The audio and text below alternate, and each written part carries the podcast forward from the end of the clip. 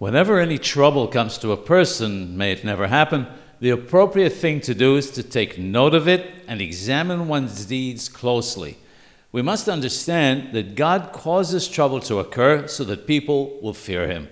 This is in keeping with how animals receive prods or are shown a whip in order to cause them to go in the right direction or obey orders.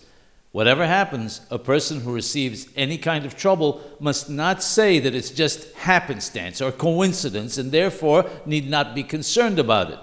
The Pele Yoetz says that the Torah speaks very harshly about one who does so in the parasha of Bechukotai. In view of this, a person who finds himself receiving any kind of troubles must not fail to accept repentance upon himself for any transgressions that he may have committed. If he does this, God will remember him and heal him.